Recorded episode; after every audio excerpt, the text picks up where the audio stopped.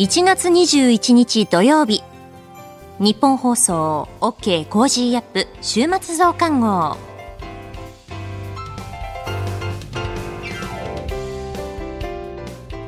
ニッポン放送アナウンサーの新行市佳です。OK コージーアップ週末増刊号。今週の放送でセレクトした聞きどころ今後のニュースの予定を紹介していくプログラムです。番組の後半は Cozy up コメンテーターがゲストと対談するコーナー。今月はジャーナリストの有本香さんと麗澤大学教授の岩澤知子さんです。今週もお付き合いください。それでは今週取り上げたニュース振り返っていきましょう。え今週は1月17日火曜日が阪神淡路大震災から28年ということで、5日間にわたって Cozy up 冬の防災ウィークと題して特集でお送りしました。それでは今週取り上げたニュースも振り返っていきましょう。岸田総理大臣、バイデン大統領と会談。中国政府が日韓両国で停止したビザの発給を一部容認。阪神淡路大震災から28年。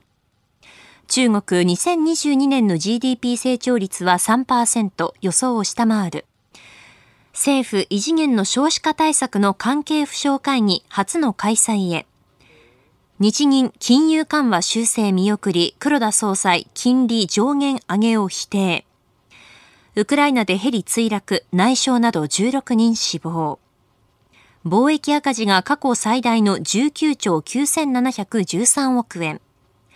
ウクライナのゼレンスキー大統領、NATO 加盟が最善の安全保障と演説。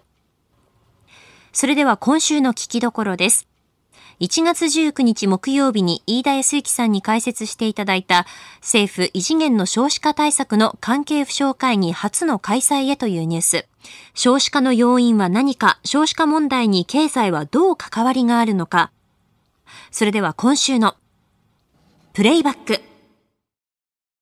政府異次元の少子化対策の関係府省会議今日初開催へ。政府は岸田総理大臣が打ち出した異次元の少子化対策実現に向けた関係府省会議の初会合を19日今日開催します。児童手当を中心とした経済的支援の拡充幼児教育や保育サービスの充実など具体策のたたき台を3月末をめどにまとめる方針です。内閣府文科省厚労省財務省の局長級らが出席だそうですが。はいまあ、あの、この児童手当の拡充、保育、幼児教育サービスの充実、これいずれも重要なことなんですけれども、はい、その一方で気になるのが、うん、これを異次元の少子化対策と称していることなんですね。はいうんこれ、えー、いずれの対策も少子化には何ら効果はありません。えー、はい。その意味で、異次元っていうのは、はい、まあ、要はですね、この世界が3次元なんですけれども、えええー、政府の少子化対策5次元、6次元ぐらい、えー、まあ、的を外しまくっちゃってるので、なるほど。ね、まあ、なぜ、えー、これがあ少子化対策にならないかというと、うえー、少子化の原因は、結婚されているプルが、まあ、ご夫婦であったり、まあ、えー、まあ、その他の関係の方が子供を作らないから、じゃないんですね。はい。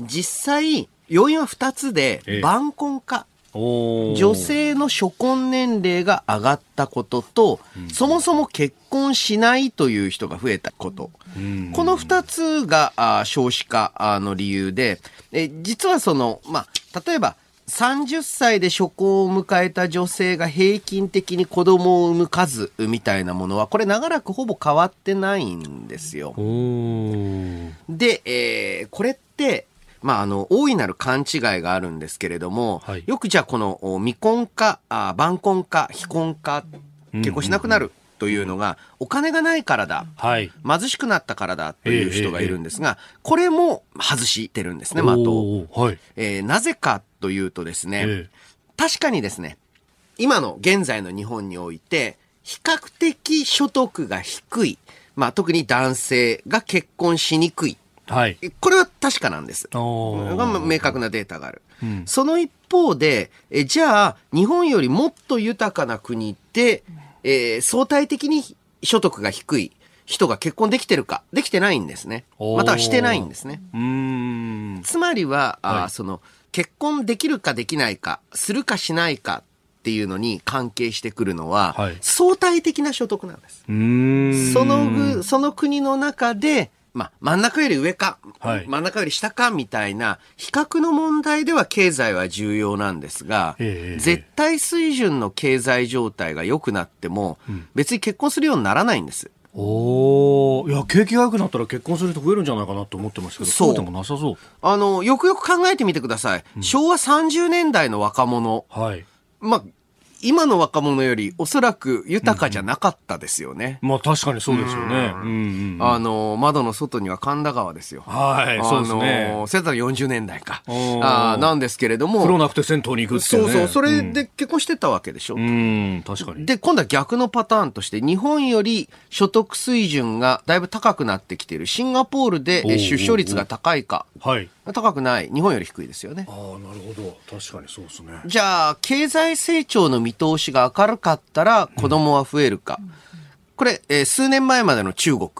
おお。別に増えはいてなかったですよね。確かに年にね、6、7%、10%とか成長するっていそうう景況感良かったけど。その中でも別に増えてなくて、とうとう、まあおそらく来年から中国は人口減少社会に突入する。はい。この結婚とか出産っていうのをあまりにも経済と結びつけすぎるのはええ、私良くないと思ってます。なるほど。あの、まあ、ツイッター等でも指摘いただいていますけれども、はい。昔って、うん。なんとなく子供って何人みたいな、例えば子供は3人みたいなはい。イメージあったよね。えご指摘ありましたけど、はい。これで、えーはっきり言って何の根拠もないし、えー何の、おまあ、もちろん制度的な裏付けもないけれども、うん結構このお子供の数とか結婚の年齢って、はい。なんとなく決まるものなんですよ。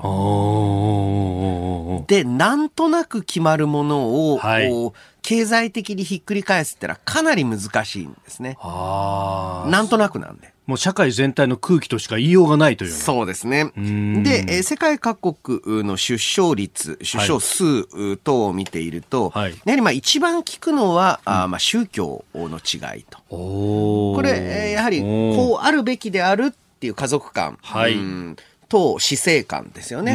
生き死にに関する考え方っていうの。えー今度は今度はなんとなくじゃなくてこっちは宗教的なバックグラウンド。こっちが重要となるとですね、はいなかなか、うん、難しいと。だからこそですね、こはいの少子化対策についてできることっていうのは、少子化しちゃうことに対してう、んそれでも、お維持できる社会保障体制とか。ああ。うん少子化をするけれども、それに耐えられるだけ、えー自動化、機械化された、えーまあ、経済活動はいとかって、そういう少子化対策を進める必要は大いにある。うんうんうんうん。一方でその何かこういったあ金銭的な手当保障をすると子供が増えるうんかのような幻想は、はい。まああの、まあなかなかね、こういう全国的な政策、しかも財源もしっかり必要な政策っていうのをやるときに、なんかあの、なんて言いますか、錦の御旗みたいなものは必要なので、少子化を反転させるためにって言っちゃいたい気持ちもわからなくはないんですが、はい。えー少なくとも、まあ、例えばメディアであったり、ええ。こういったあー論壇というのは、いやいや、まあ、言うてそれは、まあ、うん。表看板だよねっていうのはしっかり認識しておかないといけないと思うんですよね。むしろ、まあ、子供に対してきちっとこう、社会全体としてお金をかけていく、手をかけていくっていうのは流れとしてはいいかもしれないけど、ある意味これは看板に過ぎないと。まあ、それは看板に過ぎないと思いますよ。で、えーそういうのをね、えー実は看板に過ぎないってことを言っちゃうのが、麻生副総理なんですよね。ああ、なるほど。副総裁か。そう今、副総裁。晩婚化が原因だろうと。まあ、そう、そうなんですけど。せっかくみんなで看板立てたのに壊すなよっていうふうに思うかもしれないですね。で、一方でね、その財源の部分で言えば、これまた増税と絡んでくるんじゃないかというところで、まあ、菅前総理など、批判が出ております。そうですね。で、私自身はあ中長期的にこういった、まあ、ずーっとやる政策ってっていうのは必ず何らかの税財源というのをつけなきゃいけない。うんうん、社会保障を、まあこういった子育て支援も広い意味での社会保障です。はい、社会保障っていうとね、すぐ年金の話だけってなっちゃいますけれども、そうじゃなく広い意味での社会保障っていうのは、誰から、まあ、取って、誰のために使うか、という、まあ、性質を必ず持っていますので、税財源必要だ。これはね、理屈としてはわかる。うん、しかし、今やることかねと。はい。それは景気が良くなって、えー、またはむしろ日本経済の問題が、まあ、景気が良すぎて、えー、または生産力が足りなくて、物が足りない、物不足になった時に、財源ってのは必要になるんですけれども、今そうじゃないよね、と。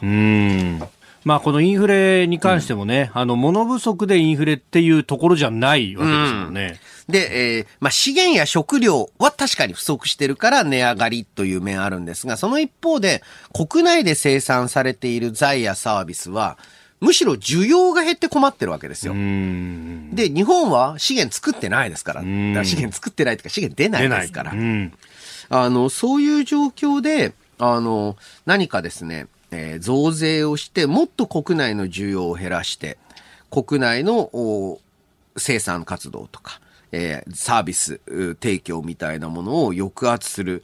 今やることじゃないでしょっていうふうに強く感じるんですよね。この後はこれからの一週間のニュースの予定と来週のコメンテーターをお伝えします。後半は番組コメンテーターの対談コーナーです。どうぞ最後までお楽しみください。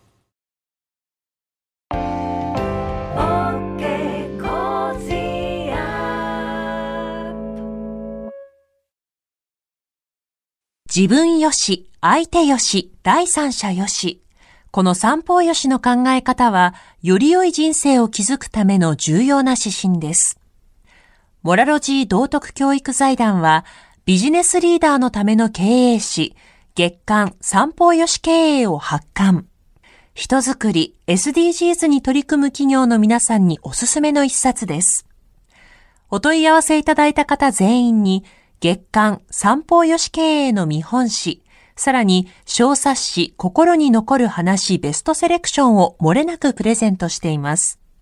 詳しくはニッポン放送のホームページ内のバナーをクリック。創立96年、道徳で人と社会を幸せに。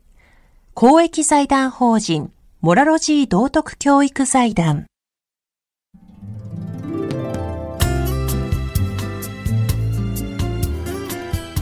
OK コージーアップ週末増刊号。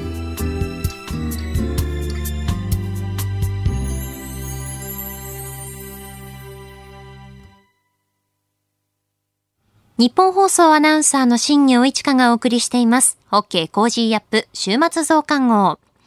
え、この週末増刊号や OK コージーアップ本編をポッドキャストで聞いてくださっている方、たくさんいらっしゃると思いますけれども、あの、ニッポン放送ではポッドキャストのコンテンツをたくさん制作しております。その中から今回4つのポッドキャストのプログラムご紹介します。え、まずは、映画ドクターコトー診療所公開記念ドクターコトーラジオ。去年の年末に日本放送でお送りした特別番組なんですけれども、こちらがポッドキャストでも配信になりました。映画ドクターコトー診療所の公開を記念して、出演者の皆さんに映画やドラマシリーズの撮影秘話をたっぷりと語っていただいた番組です。えパーソナリティは和田さんを演じていらっしゃる筧敏夫さん、そして私、新業はアシスタントを担当しました。ゲストは吉岡秀隆さん、高橋海人さん、柴崎幸さん、生田絵梨香さん、泉谷茂さん、小林薫さんです。えー、ドラマシリーズも改めて全部見て、そして映画も見て、えっ、ー、と、私は収録に臨んだんですけれども、ドラマシリーズの裏話であったりとか、本当にあの、ここでしか聞けないエピソード盛りだくさんになっています。ぜひぜひ、あの、このポッドキャストの番組を聞いて、あの、映画を見るのも楽しいかなと思いますし、映画を見た後に、あ、あのシーンはこんなことがあったんだっていう、ね、そんな裏話を楽しむという楽しみ方もあるんじゃないかなと思いますので、よろしければお聞きください。え二つ目は、東京厚生ウィンドオーケストラプレゼンツ It's a Wonderful Wind 日本を代表する吹奏楽団構成ウィンドオーケストラの楽団員の方をお迎えしてお届けしている番組で、えー、私、新業パーソナリティを務めています。2週に一度金曜日に配信している番組でして、昨日最新エピソードが更新になりました。えー、前回と昨日配信の2回にわたってテナーサックス奏者の松井博之さんをお迎えしました。この番組ですね、あの、構成ウィンドオーケストラの音源をたっぷりとお届けしていますし、楽団員の方の生演奏もあります。えそして、今まさに、あの、吹奏楽部で練習一生懸命している学生の皆さんへ、楽団員の方々からアドバイスや練習方法も教えていただいているので、今まさにこう楽器を練習している方、かつて吹奏楽部員だった方、えぜひぜひ、あの、お聞きいただければなと思います。えそして、あの、お聞きの皆さんから楽団員の方々への質問や感想もお待ちしています。www.1242.com www.1242.com でお待ちしています。三つ目は、日本放送報道記者レポート2023です。日本放送の報道記者が政治、経済、事件、災害からこだわりのテーマまで日々取材した情報をもとにお伝えしていくプログラムです。あの、報道部員の記者は全員得意分野がありまして、継続取材しているトピックがあるんですよね。ですので、その継続して取材してるからこそのレポートをお届けすることができているんじゃないかなと思っています。まもなく100回を迎えます。最新回は、ストップ特殊詐欺後編。これが犯人からの電話音声だ。特殊詐欺被害に遭った家族と被害を未然に防いだ女性の思いを報道部の藤原高根記者がレポートします。私もさっきあのこれ聞いたんですけれど、あの、還付詐欺に関連した犯人からのあの電話音声がですね、収録されていまして、あの、聞くと本当にゾッとします。あの、自分の大切な家族をこう守るために、もしくはこう、例えば銀行に行った時に ATM でこう、電話を使っているね、方とかいらっしゃった時にお声掛けできるように、あの、ぜひ、こちらもよろしければ、あの、チェックしていただければなと思います。えそして最後に、今年のお正月に放送された岸田総理大臣磯田道文新春対談。毎年恒例になっている日本放送と産経新聞の連動企画です。今回はですね、岸田総理と歴史学者の磯田道文さんが対談しました。ウクライナ情勢や安全保障、憲法改正、G7 サミット、そして、あの、歴史上好きな人物は何ですかという質問についても岸田総理答えています。あの、今年のお正月に放送された特別番組を再編集版としてあの配信しておりますので聞き逃しちゃったという方はあのよろしければ聞いていただければなと思います。大体ですね40分ぐらいに、えー、まとまっていますのであの聞きやすいあの時間になっているかなとも思います。ということで今回はですねあの日本放送が作っているポッドキャストのコンテンツの中から4つ抜粋してご紹介しました。続いてはこれからのニュースの予定を紹介します。1月22日日曜日、中国で春節。山梨県知事選投開票。1月23日月曜日、通常国会召集岸田文雄総理の施政方針演説など政府4演説。経団連会長と連合会長が春闘をめぐり会談。12月19日20日の金融政策決定会合議事要旨発表。国公立大二次試験出願受付開始。1月24日火曜日、定例閣議。中南米カリブ諸国共同体首脳会議開催。1月25日水曜日、衆参両院本会議で政府4演説に対する各党代表質問。2021年の衆院選をめぐる一票の格差訴訟上告審判決。1月26日木曜日。2022年10月から12月期のアメリカ GDP 速報値発表。1月17日18日の金融政策決定会合の主な意見発表。1月27日金曜日。定例閣議。小池知事定例会見。続いては来週のコメンテーターのラインナップを紹介します。1月23日月曜日、青山学院大学客員教授でジャーナリストの峰村健二さん。24日火曜日、ジャーナリストの有本香里さん。25日水曜日、数量政策学者の高橋洋一さん。26日木曜日、前日本銀行政策委員会審議員の片岡豪一さん。27日金曜日、外交評論家で内閣官房参与の三宅邦彦さん。コメンテーターの皆さんは6時台前半からの登場、ニュース解説をしていただきます。この後は Cozy up コメンテーターがゲストと対談するコーナーです。ジャーナリストの有本香さんと、麗澤大学教授の岩澤知子さんです。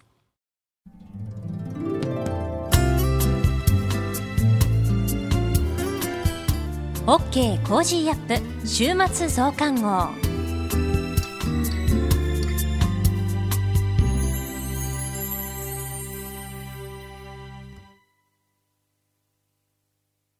道徳って何だろう？思いやりって必要なの？その答えは道徳を考える月刊誌ニューモラルにあります。今や日本人の道徳力は世界からも大注目。さああなたも道徳を学びませんか？お問い合わせいただいた方全員に月刊ニューモラル、さらに小冊子心に残る話ベストセレクションを漏れなくプレゼントしています。月刊ニューモラルは創刊50年。日々の出来事をテーマに人間力が豊かになるエピソードが満載です。詳しくは日本放送ホームページ内のバナーをクリック。道徳で人と社会を幸せに。公益財団法人、モラロジー道徳教育財団。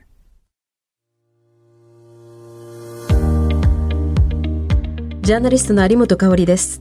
この配信は日本や世界を取り巻く様々な課題を掘り下げる対談番組。今回のお相手は麗澤大学教授の岩沢智子さんですよろしくお願いいたしますよろしくお願いします今月は宗教学比較思想を専門とされている岩沢さんに日本人と神をテーマにお話を伺っています今回は日本神話で有名な天の岩宿神話について岩沢さんに解説をしていただきます。よろしくお願いします。はい。えー、まあ、天の岩宿神話、今ご紹介いただきましたけれども、その前のところで、まあ、古事記っていうのは、はい、一番初め、あの、雨土初めて開けし時ということで、うん、えー、ムスヒの神というのが、えー、現れてくるんですよね。で、そのムスヒの神、まあ、このムスヒということ自体が、あの、生成、生きる、生成のこう霊妙なる力っていうんですかね、うん、えー、ものがこう生きてくるっていうその生きる力を表しているかと思うんですけれどもでまあその後さまざまな神様が生まれましてこう世界が建立されていきそして最後にイザナギとイザナミという国生みの神様が生まれるというところになりますよね。はい、そしてその後まあどうアマテラスまでつながっていくかということを簡単にご紹介しますと。イザナギとイザナミは本当に夫婦のような神としてあの国土ですとか自然を象徴する神々をどんどん生んでいくんですよね。うん、ところがあのこれが、えー、一番最後に火の神を生む。でこれ火の神を生むことによってイザナミが自分の穂と、まあ、女性器です、はい、これを焼かれて死んじゃうわけですけれども、うん、これ火っていうのは文化の象徴とも言われておりまして、火を使うことによって人間は文化が始まるということで、えー、ですから自然からこれ文化の象徴に入っていった。そのことによってイザナミとイザナギの世界はこう終わってしまうわけなんですよね。でそこでイザナギが、まあ、黄泉の国から帰ってきてそしてみそぎ払いをして生まれた三騎士がアマテラス、ツクヨミ、サノということで、ここからあのアマテラスとそしてスサノオのお話が始まるということなんですけれども、はい、少しそのアマテラスの天の岩宿神話ですよね、えー、これをちょっとご紹介しましょう。えー、アマテラスはこの太陽の神です。うん、ですから光であり生命力を象徴しているかと思います。そしてスサノオは嵐の神。これスサノオっていうのはあの鼻から生まれたっていうことですので、息鼻から出てるものって息、はい、だから命の象徴、うん、荒々しい命の象徴とも言えるかと思うんですけれどもあの面白いのはアマテラスはこの時あの光の神なんですけれどもそれと同時に死だとか闇だとかそういうものも象徴している。うん、でそのアマテラスの死を象徴するのが実はこの天の岩宿ごもりだというふうに考えられると思うんですね。えー、あのストーリーこんなふうに展開していきますよね。えー、スサノオがこう度重なる狼藉を起こすわけですね。うんはい、えー、わんぱく者なものですから。そうですね。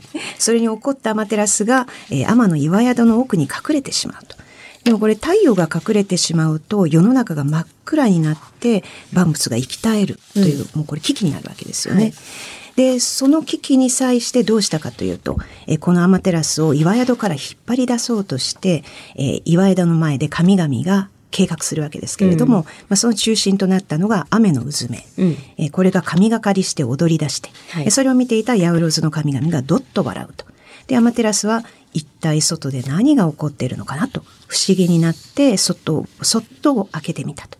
そうするとその瞬間その神々によってアマテラスは岩宿の外に引き出されてしまいました、うん、え世界は再び光に満たされて生き物は勢いを取り戻しました。めでたしめでたしと、まあ、これが天の岩宿神話ということになります、はい、が、まあ、この天の岩宿神話をどう読み解くかなんですよね、うん。えーこの雨のうずめの踊りっていうのが、実はこれ玉振りというものを象徴していると考えられまして、はい、この玉振りっていうのが、あの、苗えた魂を再びこう揺り動かす儀礼であるというふうに再生すると。再生するんですね。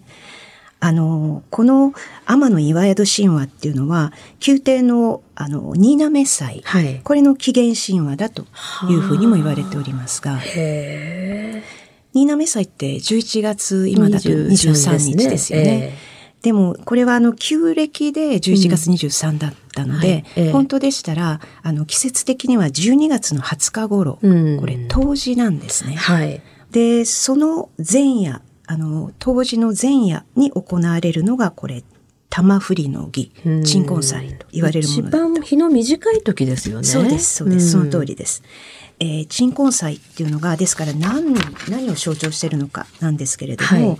あの、ちょうど日が短くなるって今おっしゃった通り、ええ、この自然界においてのある種のその世界の死ですよね、うんうん、太陽が一番短くなる、はい、だからもう外は真っ暗になって、えー、12月の20日ぐらいですと4時ぐらいになるともう真っ暗になっちゃいますよね、えー、日本だと、えー、この世界の死を意味するようなこの冬至、うん、この日にですね、えー、魂をもう一度揺り動かすような玉振りを行って、死から再生、えー、というのがこの玉振りということだと言われてるんですね。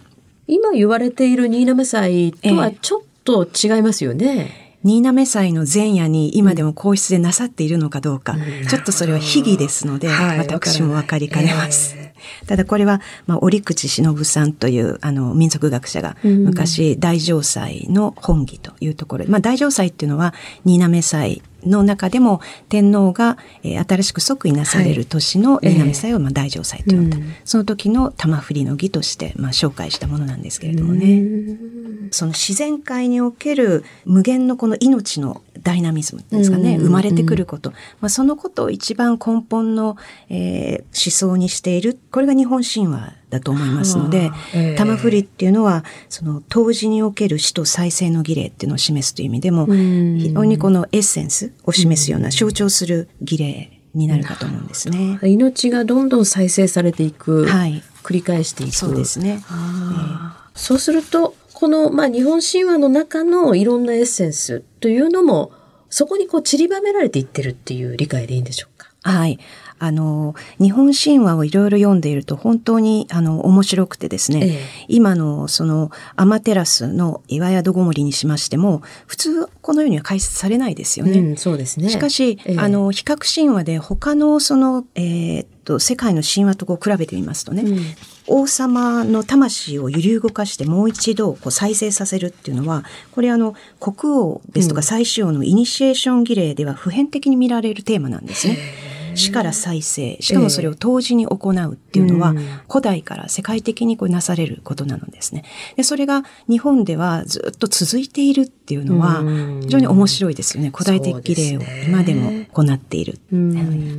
そうするとまあ天の岩戸っていうのも、ええ、このまあ一種の先ほどのお話じゃないですけど前のお話じゃないですけれども、ええ、この恐れ、はい、もう自分たちの力でどうすることもできないということに対して、はい。ええ、まあそれでもそこでいろんなまあ、一種の祈りなんですかね、はい。でそういうものがあってそこから再生していくと。そうですね。こういうことなんでしょう。か。はうん。私はこのあの天の岩宿ってこう闇ですよね、ええ。真っ暗な闇に一度入っていくわけですよね。うんうんそれをあの子宮と考えましょう。はあ。というふうに解釈してるんですけれども、えというのはこの話だけではなくて日本の、あの信仰の中にはこの子宮的なるものを、うん。やっぱりこう非常に尊ぶっていうんですかね。そういう伝統が強いようで。んでこの子宮への回帰えっていうふうにこう考えたいっていうのがもう一つの解釈なんですが、子宮って何かと言いますと、ええええそこはあのまだ、まあ、赤ちゃんがこう受精する前うん。のしかしこの受精する瞬間の前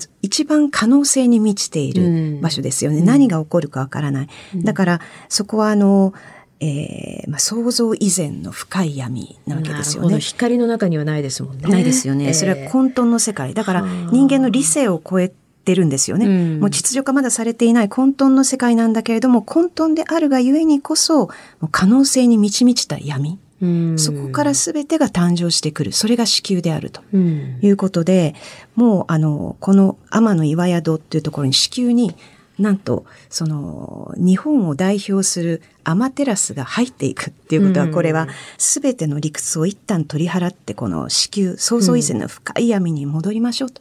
そこに戻って、一度戻って無になることによって、また新しく生まれ変わって、そして新たな生きる活力を得ましょうよと。うんいうようなことをもしかしたらこの神話は語っているんではないかなというふうに考えます。あのーなんとなくですね、はい。えーまあ、このお話ずっとシリーズで続けてきて、ええ。まあ、最初にですねその一神教とは全く違う歩みを続けていると、まあ、はい。日本がですね、はい。えーいうお話からずっとスタートしてきたんですけど、ええ。この闇に入ってもう一度再生するというのは、ええ。他の一神教でも同じようなあの流れのがありますよね。ありますね。あの古代宗教の中にはそれを非常に大切にしていたんですね。うんところが一神教というのはこの闇を非常に怖がる、はい排除するええような宗教になっていくんですね。うんというのは、あの創世記の冒頭のところで、えー神一神教の神ですね、えー神が一番初めに何を作ったかっていうと、これうん光なんですね。うん、なるほど。神は光を作った。しかも光を何によって作ったかというと、手でこねて土から作ったわけではなくて、言葉によって光を作るんですね。なるほどね。もうそれは文明そうです。ですよね。これ人間中心主義ですよね。うんそうですねはい言葉理性、ええそれによる創造、うんこれが良いものであって、それ以前の理性的な言葉によって語られない部分、これは闇であって、うんこれ非常に怖がるなるそれをいかに、うんえー言葉化していくかっていうことが、うんこれ一神教のずっと戦いであったと。じゃあその光以前のものというのを切り離していくと。切り離していいく。う作業になっていったわけですねはい。はいところが日本の場合は子宮とおっしゃいましたけれども、はいその闇にまあ一旦入っていってそこから再生すると。そうですね。うーんやっぱりこれはええ一体化ですよね。そうですうね。ん闇が大好きですね、日本人は。なるほど。はい確かにそうかもしれませんね。はい。うーん。そうするとこれはこの神社という存在、はい。これもそういう流れの中から来てるっていうことなんですか。はい。うん、あの、中世には実は神社イコール子宮っていうふうに読み替えられていくんです。へえ。そうなんです。あ、そうなんですか。ええで、しかもこれはあはの、あ神信仰だけではなくて密教からその考え方が入ってくるんです。で、空海の始めたこの密教というのは、ええ非常に日本的な仏教でありまして、うん身体性っていうものをこう大いに取り込んでるんですね。ええで神社に入る時っていうのはそれは神社をこの、まあ、密教から流れてきて作られた伝統ですけれども、えー初めにその大きなですねその世界観アマテラスの中に入っていくでうん大日如来の中に入っていくんだけれども、それはまさに子宮に入っていってそしてそこで受胎しそして新しい存在となってもう一度出体胎児が外に世界に現れ出ることだっていうふうなうん儀礼としてこれ中世には作られていくんです。はあ、そう考えると神社っていうのが何て言うんでしょうかね、非常に大きなはいものの中にあるええ空間、はい。あるいはまあ、ちょっと言い方悪いですけど、装置というふうに見えてきますよね。私たちを育んでくれる。そうですね。はい。そして大きく生まれ変わるその、うんえー場所となるということですかうね。ーん今月は麗澤大学教授の岩澤知子さんにお話を伺っています。次回もよろしくお願いいたします。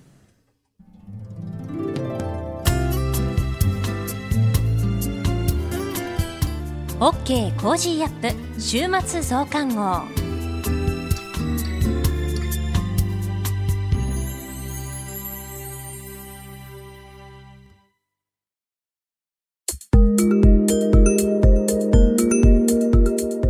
あなたと一緒に作るニュース番組日本放送飯田浩二の OK Cozy up。平日月曜日から金曜日朝6時から8時までの生放送でお届けしています。FM 放送 AM 放送はもちろんラジコやラジコのタイムフリーでもお楽しみください。OK コージーアップ週末増刊号。ここまでのお相手はニッポン放送アナウンサーの新行市佳でした。